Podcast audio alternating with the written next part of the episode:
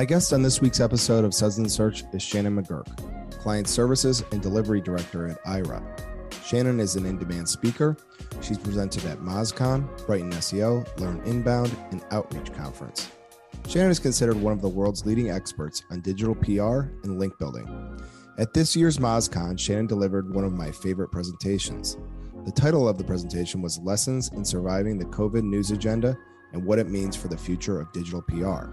As many of you probably know, most conference presentations are barely veiled sales pitches about everything an agency does well. Charts always go up when they're talking about themselves and down whenever they're talking about someone else. In reality, the pandemic was challenging for many agencies. Aira lost 50% of their revenue early on. Shannon's presentation gave the listener transparency into the challenges, stresses, and ultimately the ingenuity of the team at Aira. I couldn't wait to have Shannon on the show to discuss her MozCon talk. This discussion isn't theoretical. Shannon tells us about the real life challenges of being a leader in an award winning digital marketing agency when things go sideways. Grab something cold to drink and join me for a conversation with Shannon McGurk. We'll talk about her personal growth during the pandemic, what lessons she learned doing digital PR when half of the journalists were furloughed, and I'll spend a little time talking about leadership during a time of crisis. Shannon McGurk, welcome to Suds Search. How you doing? Yeah, really good. Thank you. Really good. And you got my name right. That's amazing. People never get my last name right. So thank you for that. I try. So, uh, listen, I am really excited to have you on because I heard your MozCon talk and I'd like to ask you all about it. It was like one of the top ones, if not the top one at MozCon. So, it's really interesting. It's very topical for right now. It's about the topic of the talk yeah. is lessons in surviving the COVID news agenda and what it means for the future of digital PR. So, this is a very interesting yeah. topic to kind of set the table. The agency you work for, Aira, you said lost 50% of your revenue during the pandemic. So, you had some recovery, you yeah. had some good signs, but despite all these things that were working, you know, it just it, things weren't shaking out right. And part of this is a personal story about you. So, it's illuminating even though it's a personal yeah. story for you it's illuminating i think for anyone in our industry and it's a very that's what i really captured uh, my interest in the talk right away so you have this slide that says i grew up fast are you willing to yeah. share some of the personal lessons you learned during the pandemic yeah absolutely so i think before going into some of those details what would be really good is to explain to you how the talk came about okay so mm. i actually pitched in I pitched in a completely different talk to MozCon and it was all agreed. I was working through it with the team, it was all going well. Um, I pulled the deck together and something just wasn't gelling. Like mm-hmm. it was a very tactics based talk. And two weeks before the presentation, I went to the MozCon team and said, This doesn't feel right. It's not quite working for me. Um, when I speak, I have to like it has to it has to link into something that like the agency has gone through or make it really genuine. Like it has yeah. to be a journey that we've been on. Um, so I went into the Aira boardroom with Paddy, my boss, and was like, "This is what I want to talk about. That I want to talk about Aira's journey and how we've kind of." Gone through this link building digital PR storm thanks to COVID and how now we're coming out the other side of it because it has completely changed the industry, um, especially within the UK. It's far more competitive now. The news agenda is far more unpredictable. There are so many different topics dominating it that looking back to look forward was really important. Um, so I, yeah, I turned that deck around very, very quickly. Moz were amazing at being supportive, and I'm sure at that point the team could have said no, don't do it, but they, yeah, they supported me the whole way through it. There were a couple of really late nights, but we got there, um, and I'm really proud of kind of what came out of the other side because I don't think most agencies out there would bear all, probably no, in the way yeah. that Aira does. Yeah. Um, because you know, I, I have a PR background, I am a PR. Some would say it's not great for brand and isn't great for sales and mm. stuff like that. But part of who we are as an agency is about bearing all so that everybody can learn and that everybody can grow and we can all grow in our roles. So my personal growth to go back to your question um, has probably been huge uh, you know 18 months ago started heading start well i started in the pandemic as kind of just trying to get our clients links and coverage because that's kind of what pays mm-hmm. the bills coming out the other side of it um, it's kind of crazy to say it and i sometimes get really awkward about explaining my current role now because it sometimes it feels like i don't deserve it still um, but yeah i run i guess i run like the I, I, run four teams now, so not just PR but paid uh, search, the client services, digital team, and SEO, as well as creative and PR. So I've kind of gone on this journey of being a real, I guess, specialist digital PR or marketer to now um, pretty much making the team happy, ensure that, ensuring that they've got the best environment to succeed in, and just removing blockers. Like I laugh and joke and say that my my goal is to basically be like a snowplow and just get all of the things mm. out of the way for the experts so that they can do their job. So in order to do that, it hasn't been easy. Um, like going back to that point around personal growth, I had to let go of a lot and I had to learn how to let go of a lot. Um, which, yes, you know, there were some sleepless nights, but I have an amazing team around me. I couldn't do my job without, um, you know, our head head of digital, our head of creative and PR, and the team leads that they've got. Um, and I'm really thankful for the journey that they've been on with us as well. You know, they've trusted the decisions that we've made and that we've come through. But yeah, it's been it's been a real eye opening experience. Um, I was actually just on a call yesterday where I was talking to one of the consultants that we work with and said, I think I've learned in an 18 month period, I think I've learned probably what some may have learned in like a five or six year yeah. period. And whilst there's been ups and downs, um, I'm hoping that, you know, we'll continue to look back on this and go, it was a bit difficult at times, but we're, we're coming good now. We're coming out the other side. No, I, and I love how you've set this up because it's, so, it's, a credit to your agency and to you to really to really bear it all. Like you didn't go to, for an easy speech or anything like that. You really did a hard speech. No, no. Um, you know, I I think just for our audience, I think it'd be helpful if it, it's not too repetitive to understand the problem better. You know, before you can solve a problem, you got to understand. And you go into the gory details of being reliant on yeah. the news, the timing. How, it's impossible to break through. You know, if you could, I know this is going to be a, a, big open question, but if you could help our, our audience maybe understand this better, like what was this big problem that came about because of uh, the pandemic? Yeah, sure. So I think there's probably two ways we can attack this question. So the first part of it will be giving the giving you guys some insight as to kind of what what happened within the agency. So one of the slides I had was that um, we lost 50% of our revenue. That happened quite thick and fast. So mm.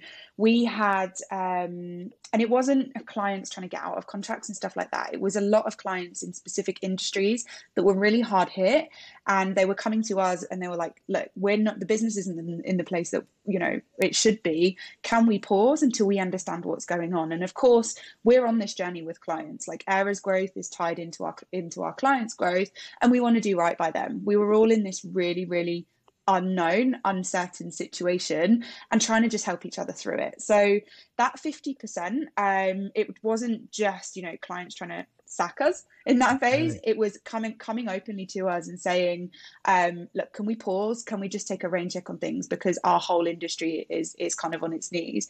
There was we were particularly hit hard in the PR and content team because we had quite a few travel clients, wow. and then we all know how hard that industry was hit um, very very quickly. As soon as the lockdowns came in, especially again within the UK, travel just stopped. You know, we weren't allowed to leave our homes and stuff like that. So that's probably the context as to why there was a, a business pressure because the revenue that we did have um, again on the flip side there were some industries that were doing really well. So some clients benefited from this some some really didn't.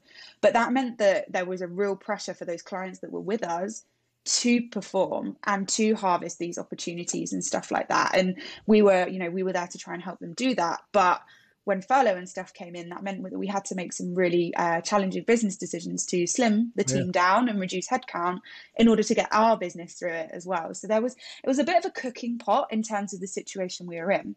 Now, what that therefore meant is that from a PR and content perspective, we work in and our entire link building and digital PR campaign strategies are around evergreen content. Mm-hmm. We try and avoid one hit wonders so that um, our clients get the most ROI out of their right. creative campaigns. And we're making these content pieces work as hard as they possibly can. So, to give you an example, um, one campaign that we launched for, for a large engineering client, um, it didn't go, it doesn't go viral overnight. That's never the goal. But within a six to 12 month period, we had more than 100 links. And some of those links were from um, the World Economic Forum, the UK government sites, and stuff like that. So it's it's a build kind of over time that we go for. Now, those campaigns that we had planned three to six months in advance, because our whole world had turned right. upside down and the news agenda had turned upside right. down, it meant that they weren't relevant, especially in some of those right. industries like travel. You know, very, very inspirational campaigns. You should travel here for your summer holidays. Here's the best five stars ho- hotels in Europe, that kind of thing we can't be trying to encourage consumers to get on airplanes when there's a global pandemic. So it meant that all these forward looking campaigns that we had um, lined up, we had to revisit and we were having to like re-ideate and stuff like that really quickly. That combined with the the pressures of COVID news that, and, and stuff that was going on there, it was almost like, and I'm sure you guys had this too, you're waking up in the morning and you're seeing something else evolve in terms right. of the COVID stories. Like, is there another um, I don't know, like, like let's take the death toll, for example, or are there specific cities where there mm. is huge outbreaks and stuff like that? And it meant that we just couldn't get the we couldn't get the stories that we had as easily into the news mm. anymore because suddenly these aspirational stories and these informational stories they just didn't stand up to the the issue that everybody was facing in their lives oh my gosh and it's so true like one of the things you really get uh an insight into the, the way you do things is like you're serving two masters when you're doing this. You have the client who has their demands, but then you have the journalist who you have to appeal to, and that's a complicated human mm-hmm. problem too. So, what happened? One of the things I, I I didn't even think of this is like the journalists aren't working anymore, so they've been furloughed. Yeah, right. They they take me yeah. through that relationship and the journalist component and how it was uprooted. Yeah, so that was that was something that we noticed quite early on. Um, so our, for example, we use um, BuzzStream for our outreach, and we were noticing that we were getting a lot of out of offices or a lot of replies around journalists not being in um, in their offices and in their current roles. So just as much as our clients were kind of suffering and, and finding it difficult to get through this bumpy period, so were media, publishing houses, and, and, news sites and stuff like that. You know, they were placing their teams on furlough. They were they were slimlining down, which meant that. Um, in some instances, you know, where there were teams of 15 writers, they'd, they dropped down to five, but they still have the same amount of PRs trying to get the same amount of stories in, like, and trying to shoehorn stuff in. So it just meant that in an already really competitive space with a, a, competitive industry, the bar went from here like to here. Mm. And we ended up in some instances, um, you know, having to pull together entire packages for writers. So not just sharing our campaigns in terms of data and embed codes and stuff like that, but making sure that the journalists had case studies, mm. writing mm. up preliminary copy and helping with quotes and all of this stuff so that you were pretty much giving them this package and going, here here's everything that you need. What what else can we do to get this kind of landed? Um, and that worked that worked really well.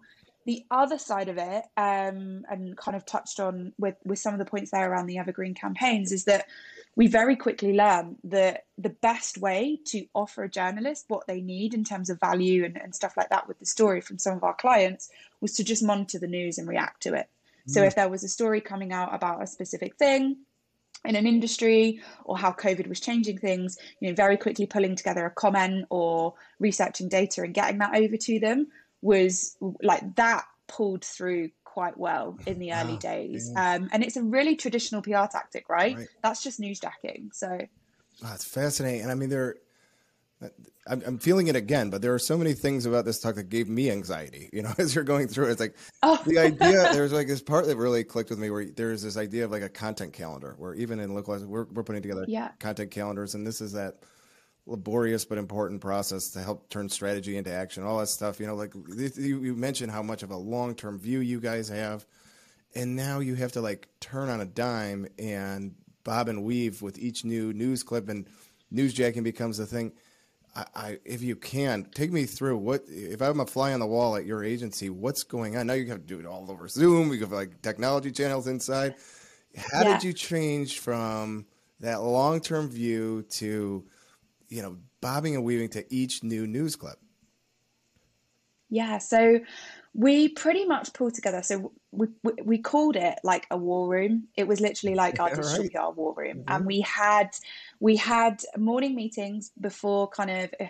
So we're quite lucky. We have flexi time at Aira, but a lot of the PR teams start earlier um, at the eight o'clock kind of starting time, mm-hmm. um, and we would we would jump online at nine o'clock. We would have a meeting every single morning, review the news agenda, say I'm going after this story for this client. There's an opportunity here for this client, and it was almost like a, a bit of a scrum mentality that we had where we would come together first thing, decide what we were going to do, who's owning what, go away and get stuff done, come back together on Slack or in our little pods, whatever it may be, tick the boxes in terms of those outputs. And then that doing that and having that process every single day meant that we could work short term in the here and now and be on the pulse of the media but then we also had some of our senior content strategists just constantly keeping an eye on the longer tail stuff and editing those mm-hmm. content strategies out. So it was really the two different roles that we have at Aira. So those con- those senior kind of content strategists that were looking at the the longer term view, and our quick, hungry PR outreach team that were just like, I'm going for it. I'm going for it. Dust yourself off and keep going. Oh my gosh. Uh, such an interesting business lesson. I mean, at the end of the day, uh, you still got to build links, right? I, I doubt very yeah. much that your clients cut you any slack because of all this. So, how can you possibly, you know, keep up the performance for clients in this climate like, that you're going through? Is it kind of figure it out as you go along, or what, what did you find? Yeah, so there were a couple of tactical things we did. So again, like in the nature of being honest and stuff like that, you know, our account managers were very much holding on to the relationships with our clients, calling them up, saying, here's the challenges that we're up against, and here's what we're doing to try and offset that. And so their role really became like key communicators and constantly being proactive with it, like so that we're not on the back foot. Um, on the other side of that, we also had we yeah we did have some performance issues it was always going to happen it was inevitable yeah. but the thing yeah the thing that helped us was a, that over communication piece but then looking at quick wins like the reactive stuff that I said there, thinking yeah. on our feet, but going back over old campaigns that worked really well and then updating the data or looking at them through like a COVID lens worked really well as well because you already have the design done.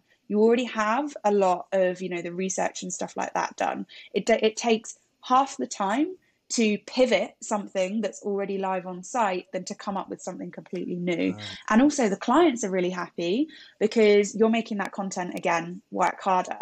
And because you've already built links to some of those assets, like, you know, 20 30 40 links whatever it may be you when you relaunch it you can go back out to some of those writers and say hey we've updated it with you know in new insights on how how this industry is getting through covid or new data points on how covid has impacted the travel industry and trends and and stuff like that. So because we had, already had those links it meant that we already had a way in with some of the relationships that we'd built with writers and therefore our chances of success in building those links were were a bit stronger than if we were going out with a completely new campaign Unbelievable. Well, I think it's I think it's fascinating. One of the things, yeah, you we can. Kind of, I've, I've gone over the gory details because it fascinates me, but there are some yeah. some lessons about what what's actually working.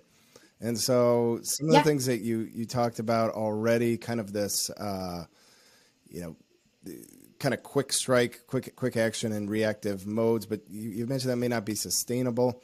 What what do you? One of the things you mentioned just now is that there are some tried and true uh, ways of getting links. You know, what was working prior to the pandemic that's still working today that you found you can go to, you can go to, and you can execute well for your clients? Yeah, so I think I think one of the the main kind of campaign assets that we've come up with that is is kind of tried and tested is these longer form data visualization yeah. style reports. So they feel like you know they're they're a big campaign. They can be quite lengthy. They can be quite a big investment in terms of time for yourself and your clients to build and stuff like that but the good thing about them is that they have so many data points in them so they're not one hit wonders you can slice and dice all of the different data points there so that um, you know if something breaks in the press you can take that out. You can add in different insights. You can evolve these longer form assets um, as as the as the world is evolving, which kind of offsets that risk a little bit. Um, so that's quite tried and tested.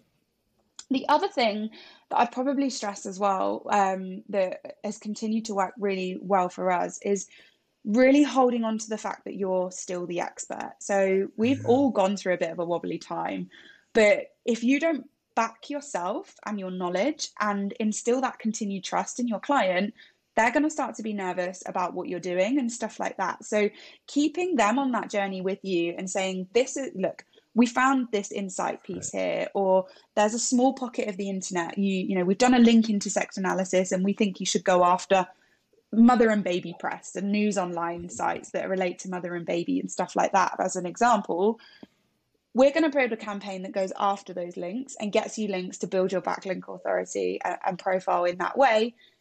Still nothing's changed in terms of those processes. I'm not sure if I'm being quite clear here, but some of the hmm. tried and tested tactics like link intersect work and stuff like that, they can still really feed into ideation and mean that you are doing the right thing and building the right campaigns. Just because COVID has come about and shaken things up doesn't mean that some of your basic principles need to change. It's just the outputs that need to be slightly tweaked and, and, and pivoted in that sense. Awesome. Well, there's uh, some longer term suggestions in this talk too. I love a good three letter mm-hmm. acronym. You have one ROR, which I want to make sure I get right yeah. as a relevancy, opinion, and resolution. Walk us yeah. through this. This was interesting to me. So walk our audience through this and how you've you've seen it play out with your clients. Yeah, so this all started um, because so we work with. I'm not. You guys are probably um, Greg will 100% know know him. Mark Johnston, so he held, had headed up the creative team at Distilled and the function there. Okay. He's well well known for create for kind of creating huge viral pieces. So we've worked with with Mark, and he's kind of been a mentor of mine for for some time. And as this was all evolving prior to COVID, he helped us build out like an eight step validation process for some of these longer longer form evergreen campaigns that you know as i mentioned they, they look a couple of months ahead and stuff like that as we were in the thick of it, we were ideating like in those nine o'clock meetings in the morning and we were going, what's going to work? How do we do it? We didn't have the time and headspace to then take that idea and put it through an eight step process. We needed to really streamline it down and go, what are the three things that, that are going to help us know that this idea is going to stand the test of time and it's going to be able to stand up against the news agenda? So, relevancy is making sure that it's not just from a link perspective with relevancy. So, obviously, Google, the way that the direction is going with algorithms and stuff like that, yes, we are rewarding um, relevant and quality links over ones that don't necessarily matter as much in terms of relevancy and stuff like that. But this is to do with your brand. So one of the biggest things that we're seeing in the in the industry at the moment is kind of differentiating between content that can go out and get links and mm. deliver versus content that's actually meaningful and mm. that your brand should be talking about it. And the way that we know that Google is going and the, the direction that the industry should be taking, relevancy is going to be bigger and bigger and more and more important. So the relevancy question is really like, if you're pitching this into a journalist, are they going to question why your brand is talking about it? Right. If it's too far off piste, don't do it because it just means that you're going to get questions and that if you're thinking it's not right don't do it. Yeah. The um, the opinion piece comes down to again what i was saying earlier around having these packages for journalists to cover for you um, having a face or making sure that your brand can have a solid opinion on a date a campaign a data point whatever it may be means that you're likely offering insights or a point of view that your competitor isn't. That could be your CEO, your CTO, your HR manager talking about the data and insights and having you know having a bit of a controversial out there opinion is also helpful as well um, especially if you want to you know improve industries for the better um, a really good example would be again to, to look back at our at that engineering client that i mentioned talking about women in stem and how that right. you know that that needs to be that industry needs to be improved and we had um, we had one of the key stakeholders within the business. She was a female. She had an amazing engineering degree from a top university in the UK. Um, she had, you know, helped lots of businesses through. So her, having her speak about our campaign and being that voice that can demonstrate those insights meant that again it was only going to strengthen it and therefore it was good. Um, and then the last point there.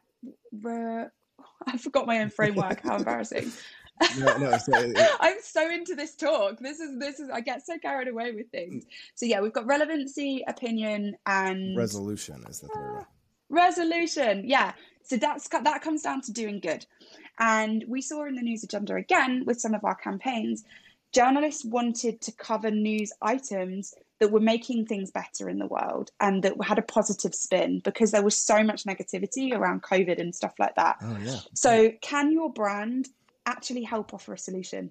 Can they try and change things for the better? And that shouldn't be transparent. You know, we don't want an opinion that says, oh, we could invest this amount of money in that. Like, no, we, we actually want you to think to do better this is a good output and this is what that translates into for the industry and you know shedding a light with some really challenging data results or having a slightly controversial opinion or an out there headline that is going to be offering a bit of a resolution because it could be it could be opening up a conversation that needs to be had in a specific industry well fascinating and this ror framework is the first of like a three part tactical approach you're beginning to mm. take mm. the, the second part of that is production format libraries. Okay, kind of unpack that for our audience, or what what this means for yes. for you guys moving forward.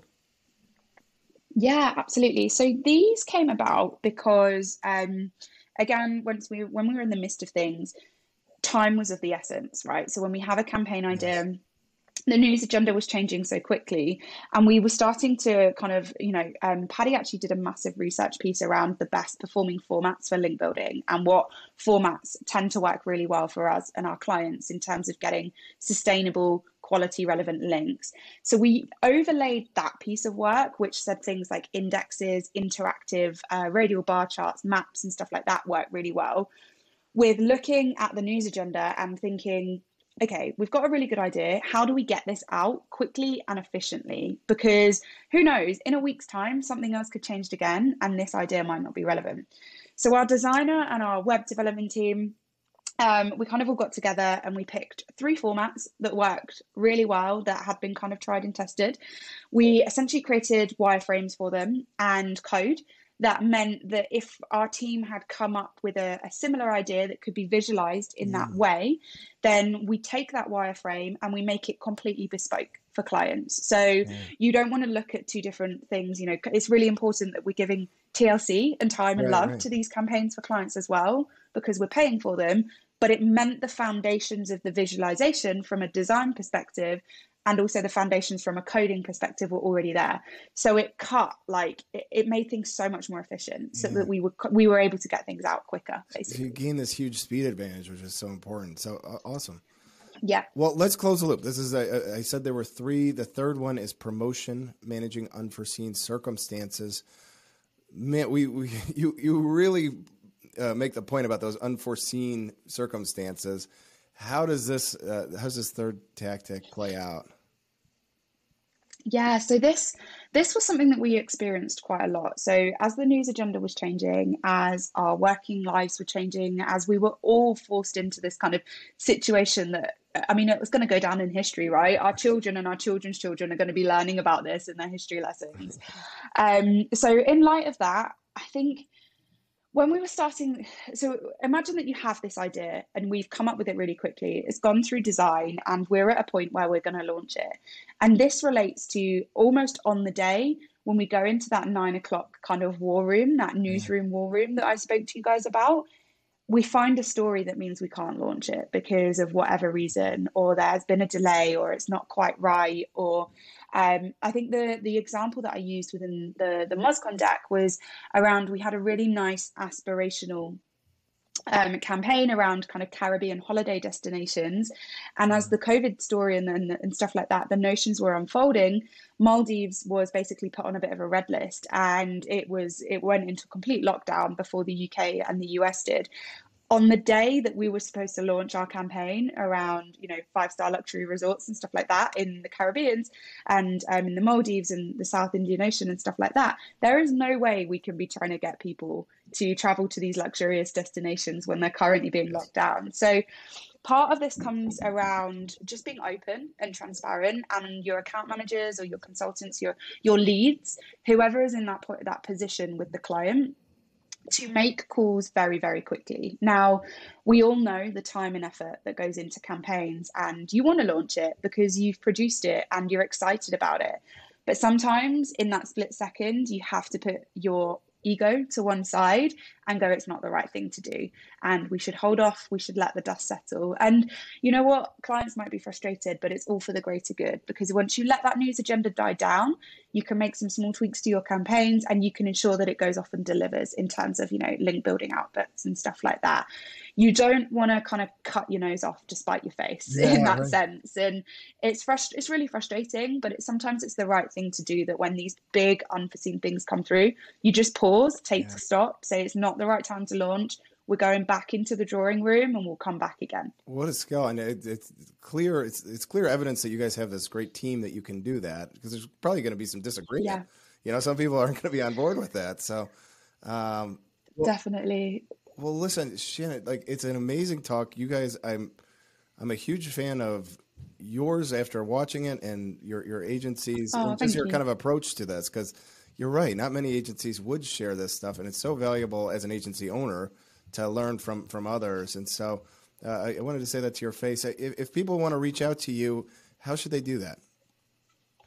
Yeah, um, so Twitter is always great. My DMs are always open. Um, I'm happy to answer any questions or, um, you know, give words of advice and stuff like that. I think we are we have all gone through some crazy times in the last kind of 12 to 18 months and you know things are definitely on the up and as we get to used to this whole new normal that everybody's talking about um just believe in yourself trust your gut and your instincts you're the expert at what you're doing take a breather not everything has to be done at 100 miles an hour and you know things will come good but yeah if you've got any questions or you want to reach out like twitter or, or linkedin is always great all right. Well, Shannon, uh, I really appreciate the time, and I'm going to give you a virtual cheers uh, from Chicago. Oh.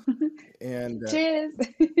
and, and I look forward to seeing you in person, hopefully at some point. But for now, I'm gonna I'm gonna sign off. We'll be back next week for another episode of Intersect. Awesome. Thank you for having me. Thanks,